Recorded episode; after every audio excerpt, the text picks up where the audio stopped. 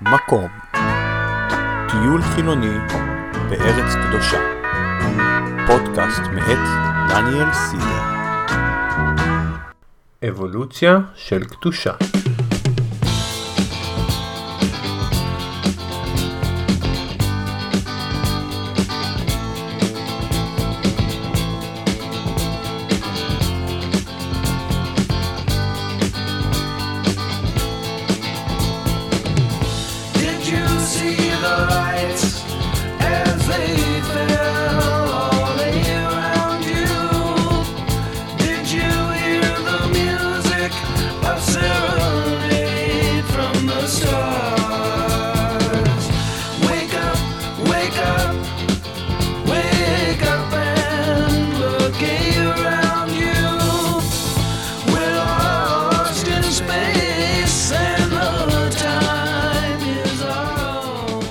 פעם שכר רבי יוסי דמין יוקדת פועלים לעבודת השדה, והלך להביא להם מזון. אך הפועלים לא רצו לחכות. כשראה זאת בנו של רבי יוסי, אמר לעץ התאנה שהיה שם, תאנה, תאנה, הוציא פירות. וכך היה, ואכלו הפועלים. כששב רבי יוסי וראה את הדבר, גער בבנו. אתה הטרחת את קונך להוציא תאנים מהעץ טרם זמנם? כך תאסף אתה מן העולם טרם זמנך. ציטוט ממסכת תענית. הבן נפטר בטרם עת. גם אחותו, ואחותו אפילו לא עשתה כלום. שימו מה קרה. ילדה יפה הייתה בתו של רבי יוסי דמין יוקדת. הכי יפה בגליל. הייתה צועדת בסנדליה עם חצאית פרחונית בין עצים ושיחים בעמק של נחל עמוד.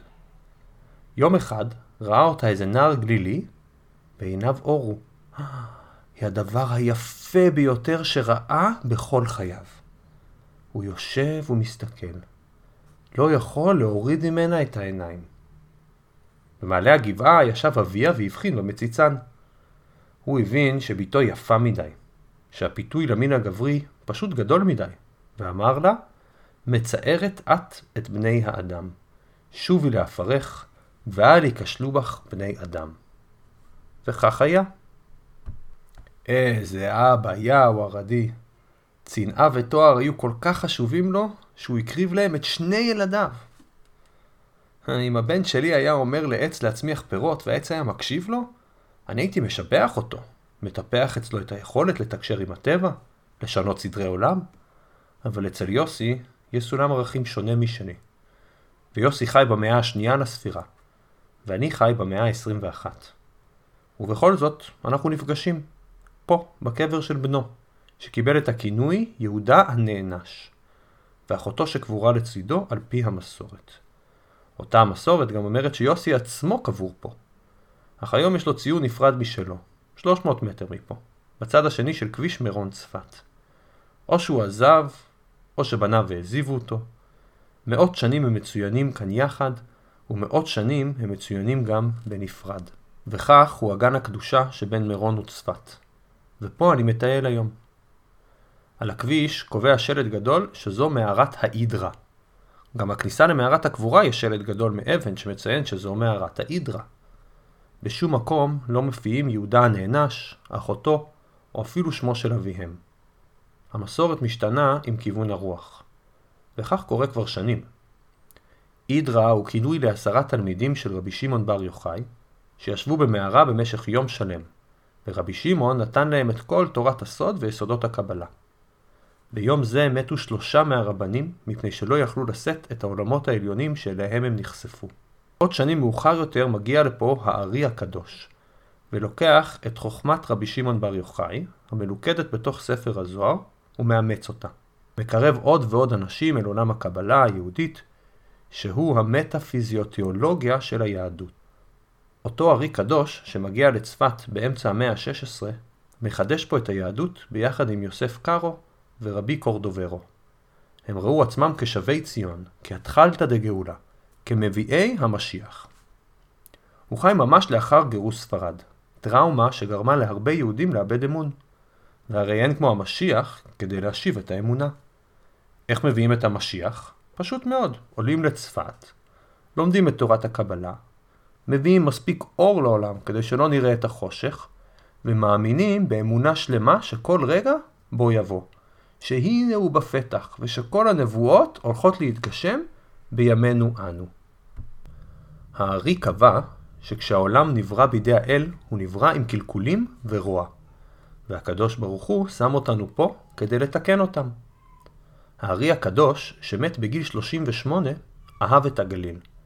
ולמרות שבילה פה רק את שלושת שנותיו האחרונות, הספיק לפקוד מאות ציוני קבר של קדמונים, מנביאי התנ"ך, חכמי המשנה והתלמוד, וחכמים מימי הביניים. הוא האמין שדרך חיבור לקבר והשתתחות עם כל הגוף והנשמה, אפשר להתקרב לאל, או לפחות לבקש מהצדיק לזרוק איזה מילה טובה בחדרי מרום. אל מקום ההידרה האמיתי, או הציון המקורי, או המקום עם היותר מסורות מאשר פה, או מקום ההידרה הישן, או איך שלא תקראו לזה, נגיע מאוחר יותר. בתוך המערה אני מוצא כוכי קבורה יפים, צבועים לבן, מסודרים בחטא. יש נרות, סידורים וכיסאות פלסטיק לנוחיות המבקרים. זה מה שאני קורא לו קבר קוויקי. קבר על הדרך. חונים פה בחניה מסודרת בדרך חזרה מעבודה, נותנים 5-10 דקות של תפילה ובקשה וממשיכים הלאה. יש מי שעוצר לקפה, ויש מי שעוצר לצדיק.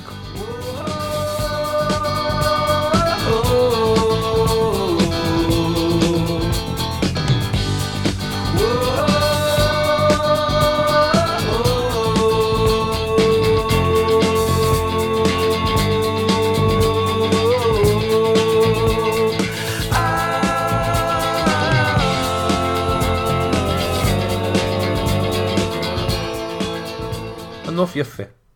כשיצאתי הבוקר מהבית היה ערפל מטורף. לא ראיתי כלום וכמעט חזרתי הביתה. אך החלטתי שיהיה בסדר. ואכן עכשיו בסדר. אפילו בסדר גמור.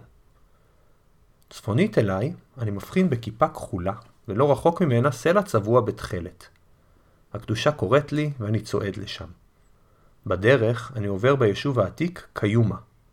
הקברים פה הם של יושבי המקום במאות הראשונות לספירה. שמעתי שיש פה אפילו מערות מסתור, אבל אני מחליט לשמור זאת לפעם אחרת. אני עולה ועולה ומגיע אל הכיפה הכחולה. קבר אלקנה, אבי שמואל הנביא, ורבי בנה האמוראי. השילוב הזה מסקרן אותי. אלקנה היה נביא בתקופת השופטים לפני 3200 שנה. הוא היה אביו של שמואל הנביא, שהמליך גם את שאול מלכנו הראשון, וגם את דוד מלכנו השני. אלקנה היה עולה לרגל כשהמקדש עוד היה בשילה, לפני שדוד קבע שירושלים היא המקום הקדוש היחיד לעם היהודי. באותה תקופה עלי הכהן ובניו חופני ופנחס היו רעים, ורוב העם העדיף לא לעלות לרגל לשילה. אך אלקנה התעקש. על פי המדרש, הוא עלה ארבע פעמים כל שנה. שלוש כי הוא חייב, ועוד אחת כדי להוכיח. והנה, אני עולה לקברו. פה, בין צפת למירון. מאות קילומטרים מרמתיים צופים שם הוא חי. מאות קילומטרים משילה. פה, על הר טרשי, ליד קדיטה. לידו קבור האמורה רבי בנאה. דמות אה, די אלמונית, אך מסופר שהיה גדול בתורה. הוא עצמו נהג לעלות לקברי צדיקים והאמין בעלייה לרגל. אולי בגלל זה הוא קבור פה יחד עם אלקנה. שניהם צליינים בנפשם. שניהם האמינו שקדושה היא עניין גיאוגרפי, ושיש להיאחז בסלע, בעץ או במזבח כדי להתקרב לאלוהים. רבי בנה אמר שכל העוסק בתורה לשמה, תורתו נעשית לו סם החיים. מעניין אותי איך אברך שמתפרנס מהמיסים שלי מתמודד עם האמרה הזו. לימוד תורה צריך להיות לשמה, ולא לשם פרנסה. אבל בטח יש איזה רב שמצא איזה עירוב לשים סביב המשפט הזה. המקום כלל לא מטוין. יש פה מבנה עגול ומבוטן עם כיפה בכחול כהה ורחבה מבוטנת ומוזנחת סביב המבנה. מתחת למבנה יש שקע בסלע, ולפי המסורת זה מקום הקבורה. אך המסורת הזאת חדשה מאוד, והציון הקדוש הוא לא באמת פה, אלא קצת מזרחה מפה.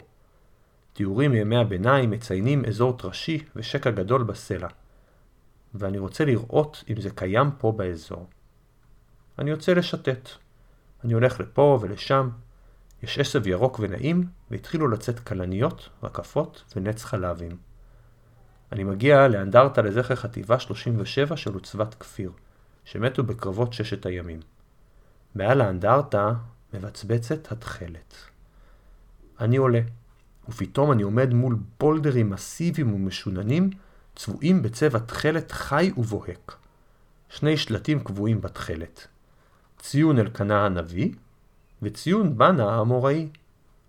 הא, ציון נוסף לאותו מקום קדוש. זה המקום שמתואר על ידי הנוסעים מימי הביניים.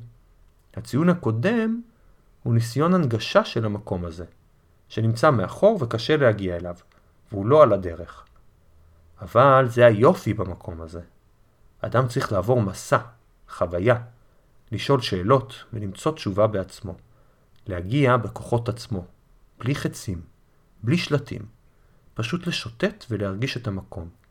לחפש את הקדושה לפי האנרגיות שבמקום, ופה יש אנרגיה.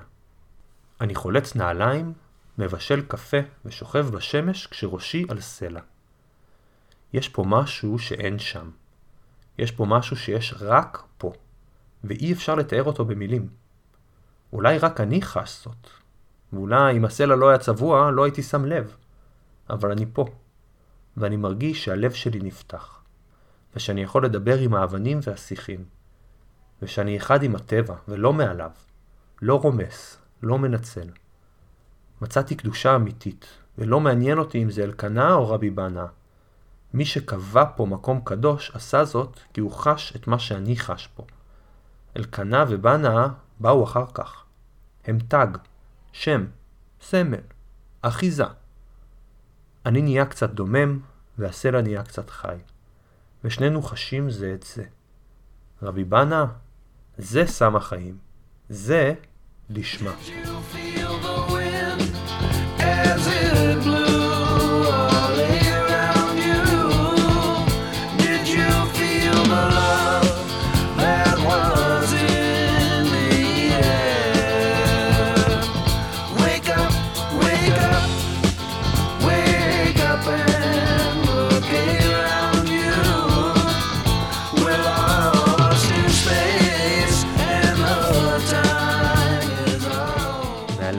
הר מירון במלוא הדרו, ובראשו בסיס עם כדורי גולף ענקיים. פתחת נחל עמוד מאחוריי, ופניי אל עבר קדיטה. היישוב יפה ומשתלב בנוף. כל בית שונה מהבתים האחרים. הרבה פח ועץ בבנייה והמון מרחב. מעין שילוב בין כפר בדואי לעיירת קרוונים אמריקאית.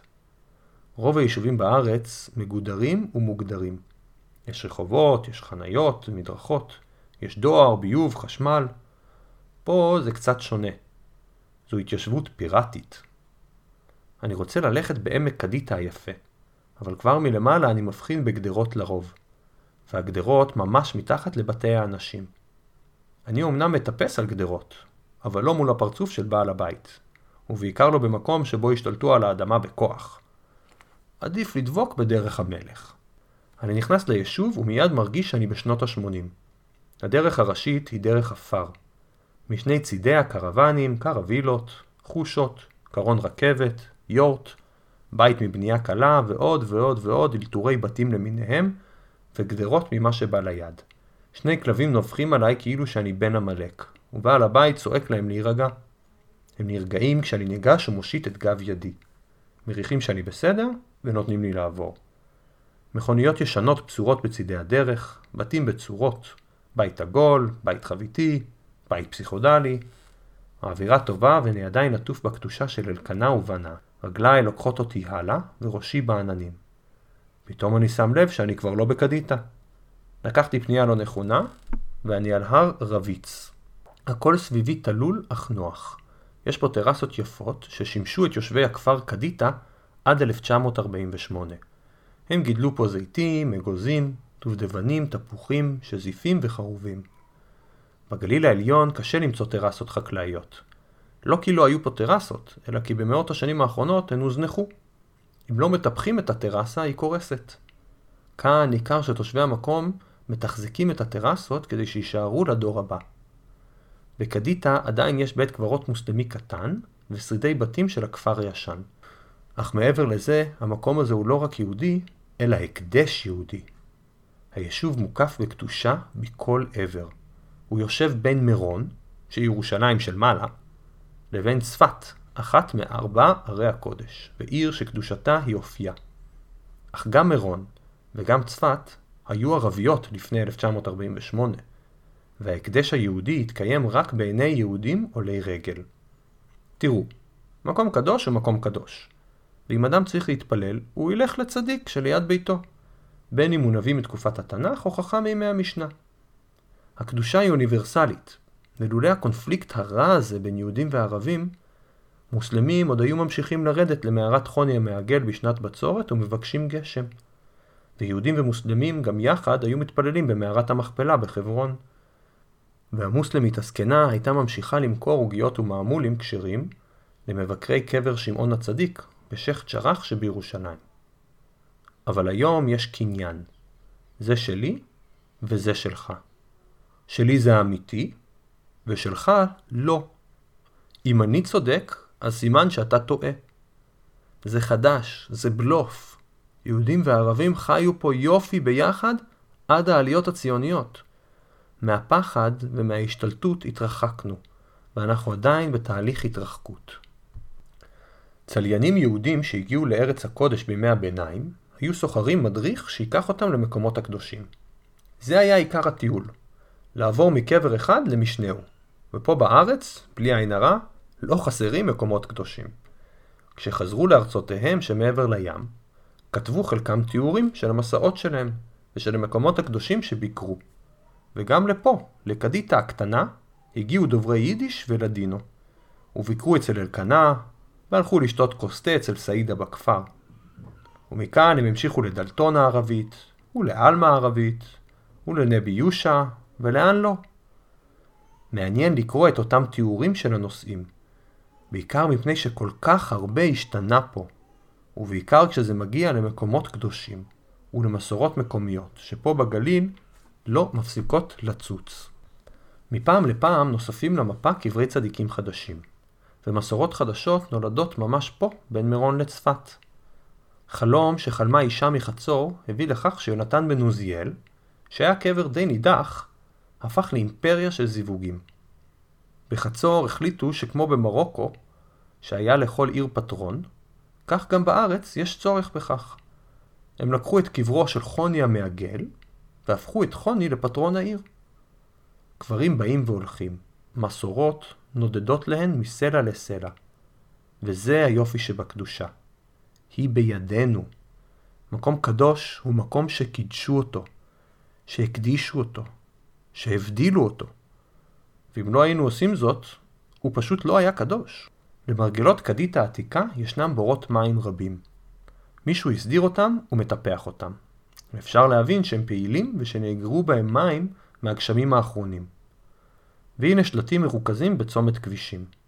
חדרים להשכרה, חנות יד שנייה, ברוכים הבאים לקדיטה, חוות דובר שלום, גבינות עזים וקבר רבי טרפון, זכותו יגן עלינו, אמן. איזו מדינה.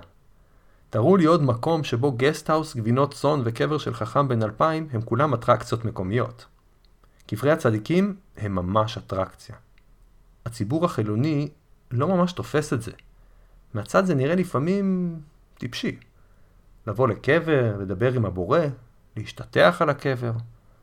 אבל בקרב הציבור הדתי מדובר בתופעה של ממש. לפחות בקרב חלק מהציבור הדתי. אנשים באים לפה, במיוחד בשביל זה. אנשים נוסעים שעות לגליל, לצפת, לקדיטה, כדי להשתטח על הקבר. אחר כך אוכלים במסעדה, אולי לנים באיזה צימר, אך זה מרכז הטיול של הדתיים. זה הקייקים, זה הלונה פארק, זה הטיול המעגלי הקצר, זה הנוף עוצר נשימה שמרגיש כמו אירופה. גם לי זה עושה את זה, ולדעתי יש עוד חילונים כמוני שמחפשים את האלוהות. והנה היא פה לידי. אחד המחזות היפים שראיתי מימיי. קבר רבי טרפון. הקבר מקומר, כחול, גדול ומרשים. אך הוא לא העיקר פה. מעל הקבר צומחת לה אלה אטלנטית ענקית. כזאת ששמה הכל בפרופורציות.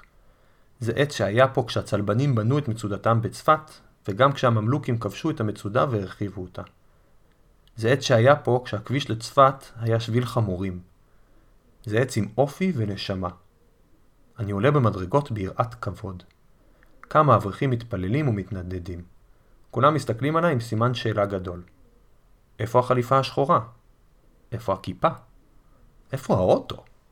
מבטיהם חשדניים, לא סקרניים. אני הולך סביב הקבר והעץ ותוהה מי היה פה קודם. העץ או הקבר? האם בגלל שקבור פה צדיק שמרו על העץ, או שמא בזכות העץ המקום הזה התקדש והצדיק הוא שליח הקדושה. בכל אופן, זה לא משנה. היום העץ יוצא ממש מתוך הקבר המרשים, והעץ והקבר חד הם. יש פה סימביוזה מדהימה שנראית כאבולוציה של קדושה. אני יושב על גדר הבטון ונשען על האלה. המגע שלי עם העץ מרגיש נכון. מרגיש לי שיש לעץ הזה מה לספר לי. עוצם עיניים, נושם מהאף, וחי את הרגע. צדיק, קראת כבר תיקון הכללי? מחזיר אותי למציאות כל מיליטנטי. מאיר, אברך מחדרה, אבא לשניים, מלמד בכולל וחובב שיחה. הוא מגיש לי חוברת קטנה עם התיקון הכללי. מדובר באוסף פרקי תהילים, שנבחר בקפידה על ידי רבי נחמן מברסלב, וחסידים נוהגים לקרוא ממנו בכל הזדמנות שיש, ובעיקר במקום קדוש כמו זה. הוא אומר לי לחבוש כיפה, וזה מעצבן אותי. לא כי אני אנטי דתי או משהו, פשוט כי למאיר קשה לקבל אותי כמו שאני. חשוב לו שאני אהיה כמוהו, ואנהג כמוהו. אני זורם, חובש כובע וקורא תהילים. אחרי כמה דקות של הילול שם הבורא, אני ניגש לארון המאולתר ומחזיר את הספרון. מאיר פותח בשיחה שהופכת למונולוג. הוא מאוד אינטליגנט. יש לו רקע בהיסטוריה של עם ישראל, בעיקר התקופות הקלאסיות, ספרות יהודית ויהדות התפוצות. הוא פוצח בשיר הלל לאיתנות העם היהודי, שכולם שונאים אותו, ואיך שרדנו רק בזכות התורה. וחורבן הבית שנגרם בגלל מלחמות אחים, ולא בגלל הרומים, וזה התיקון שלנו. ושעם ישראל הכי חזק שהוא ביחד, ושהערבים הם העמלק המודרני, ועוד בליל אינפורמציה ללא חוט מקשר. אני עומד מולו ולא נעים לי. הוא מצמיד אותי חזק אל הקבר ואין לי מרווח. הוא יורה לעברי מילים ולא מעוניין בדו-שיח. בשלב מסוים הבנתי שהוא פשוט צריך לשחרר את כל הארסנל שלו, ואז אני אוכל לחזור להישען על העץ. אבל הוא המשיך והמשיך, וכבר צעדתי הצידה כבורח. אבל הוא בא אחריי. ואז הוא נכנס לפוליטיקה, ושר לי שיר הלל לביבי, וכמה התקשורת שמאלנית, ואיך אפשר לשים אדם כמו אלאור עזריה בכלא, ושכולם שונאים את החרדים בגלל שהתקשורת מוציאה אותם רע. בשלב הזה פתחתי את הפה. הוא ניסה להתערב ואמרתי לו שייתן לי דקה לדבר. הסברתי לו שהציבור לא שונא אף אחד, ושיש הרבה קרעים בחברה הישראלית. אמרתי לו שאם החרדים היו נכנסים לשוק העבודה, הם היו הרבה יותר מעורים בחברה, והייתה פחות שנאה. הסברתי לו שלחילוני המצוי קשה לקבל את זה, שחרדים לא עובדים ולא הולכים לצבא, ושהמיסים שלנו מסבסדים את המוסדות שלכם. ותורה לשמה של בנה האמוראי, הרשמתי אותו מאוד עם המשפט הזה, ושאם רק תשכילו לעשות בגרויות, יש גם סיכוי לראות איזה חרדי נאור שיכול לפתח ולשנות את העולם. הוא התעצבן ממש, ואמר שהם לא מקבלים אקסטרה כסף, שאין לו צורך בחשבון ואנגלית, ומי שזה חשוב לו כן לומד את הדברים האלו, ושרוב החרדים כן עובדים. שאלתי אותו, האם יצא לו ללמוד את מורה הנבוכים, או משנה תורה של הרמב"ם. הוא אמר שמזמן. שאלתי אותו, האם הוא יודע מי היו מורי דרכו של הרמב"ם, החכמים שמהם הוא למד. הוא ענה שלא. אמרתי לו שרוב הפילוסופיה של הרמב"ם מבוססת על כתבי אריסטו ואפלטון, ופילוסופים מוסלמים בני זמנו. הוא אמר שאנחנו זה לא הרמב"ם. השיחה הפכה לוויכוח, מאיר העלה טונים, אני נשארתי רגוע. בשקט, בצד, אמרתי למאיר שזה לא מכובד לערב פוליטיקה בקדושה. ושאולי בשבילו זה נורמלי כי הוא כל היום נמצא בישיבה או בבית כנסת, אבל בשבילי זה מקום מיוחד. יש פה קדושה מקומית, וזה לא מתאים. הוא הסכים איתי, ואני הלכתי לדרכי. מצאתי לי עץ זית נחמד, ישבתי תחתיו והבטתי בנוף. איי, סוף סוף קצת שקט. זה לא שאני מיזנטרופ, אבל מאיר הזה רועש ודעתן מדי למקום כל כך שלו. מוזמנים להאזין לפרק ב' של אבולוציה של קדושה. בה נשמע על רבי טרפון, על היחס שלו לילדיו, עוד דמויות ואנשים שנפגוש בדרך, פה בקדיטה, בין צפת ומירון.